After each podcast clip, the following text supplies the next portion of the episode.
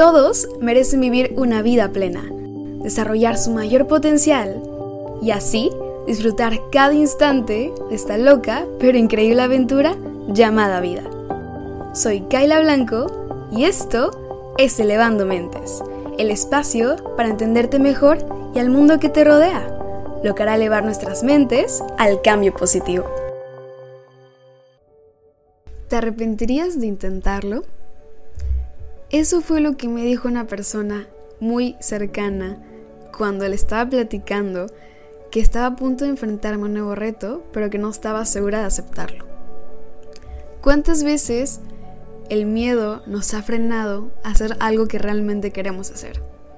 Nos ha frenado el miedo a las críticas, a lo que los demás van a decir, lo que van a pensar de nosotros, si vamos a hacer algo que no nos va a enorgullecer.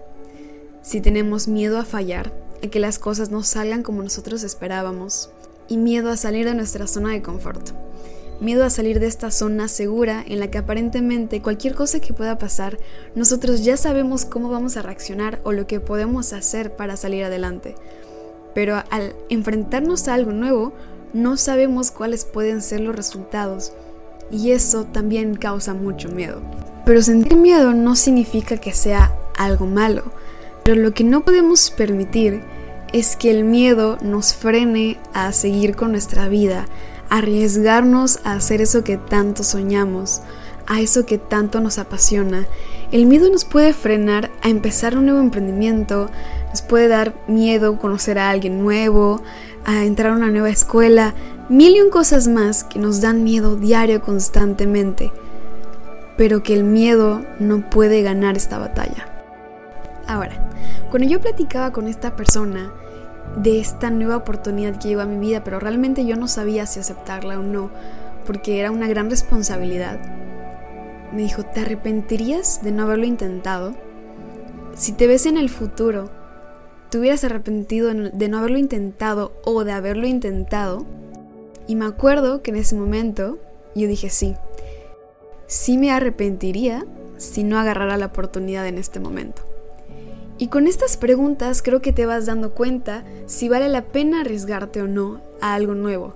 Porque también, claro, el miedo es un instinto, es algo que nos ayuda a determinar si estamos en peligro o no. Pero a veces juega con nosotros nuestra mente y no necesariamente tiene que ser algo cierto o que realmente nos ponga en peligro.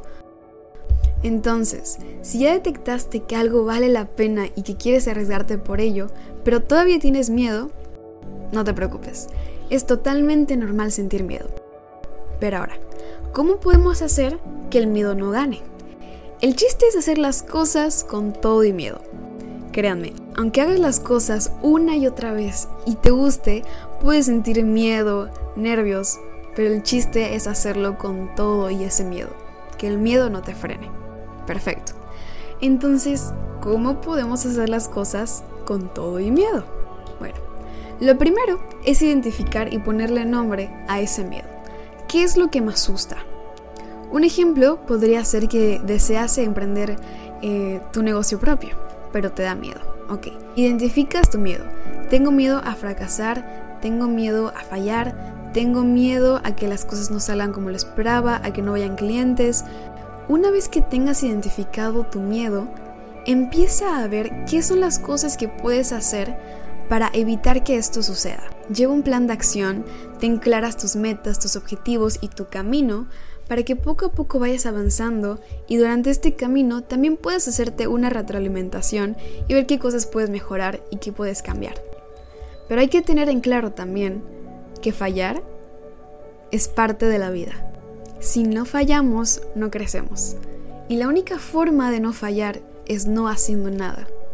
Y como dijo Thomas Alva Edison una vez, yo no fracasé 1000 veces, solo descubrí 1000 maneras distintas de cómo no hacer un foco.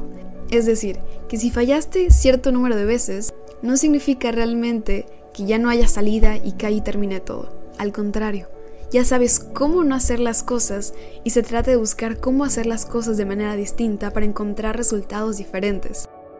Una vez que ya tenemos identificado cuál es nuestro miedo, que tenemos un plan de acción, nuestro camino y nuestros pasos y también un tiempo determinado para hacer una cierta retroalimentación, la siguiente es arriesgarnos, literalmente lanzarnos a hacer las cosas, porque realmente no existe el tiempo perfecto. Necesitamos tomar el momento y hacerlo perfecto. Siempre estamos esperando a que las condiciones sean las idóneas, que todo esté al 100%, pero son pocas veces cuando la vida te da las condiciones así. Constantemente nos vamos a tener que adaptar a las situaciones y crecer en el camino. No significa que te estanques y como empezaste tienes que terminar, sino la clave es haber empezado y en el camino ir mejorando, ir avanzando. Pero ya empezaste, ya diste el paso más difícil, que es comenzar. En el camino de ir creciendo también vamos a encontrar cosas nuevas que nos van a sorprender. Así que hoy te pregunto a ti, ¿te arrepentirías de no haberlo intentado? Espero que este episodio te haya servido, que esta reflexión te haya motivado a empezar eso que tanto sueñas. Y créeme, no es sencillo, pero vale totalmente la pena. Y recuerda que en el camino van a haber obstáculos, van a haber baches, van a haber situaciones que parezcan que no hay salida. Pero poco a poco vas a encontrar una solución y verás que cada esfuerzo rendirá frutos en un futuro. Muchas gracias por escucharnos el día de hoy en Elevando Mentes en esta nueva temporada. Espero les haya servido mucho el capítulo de hoy.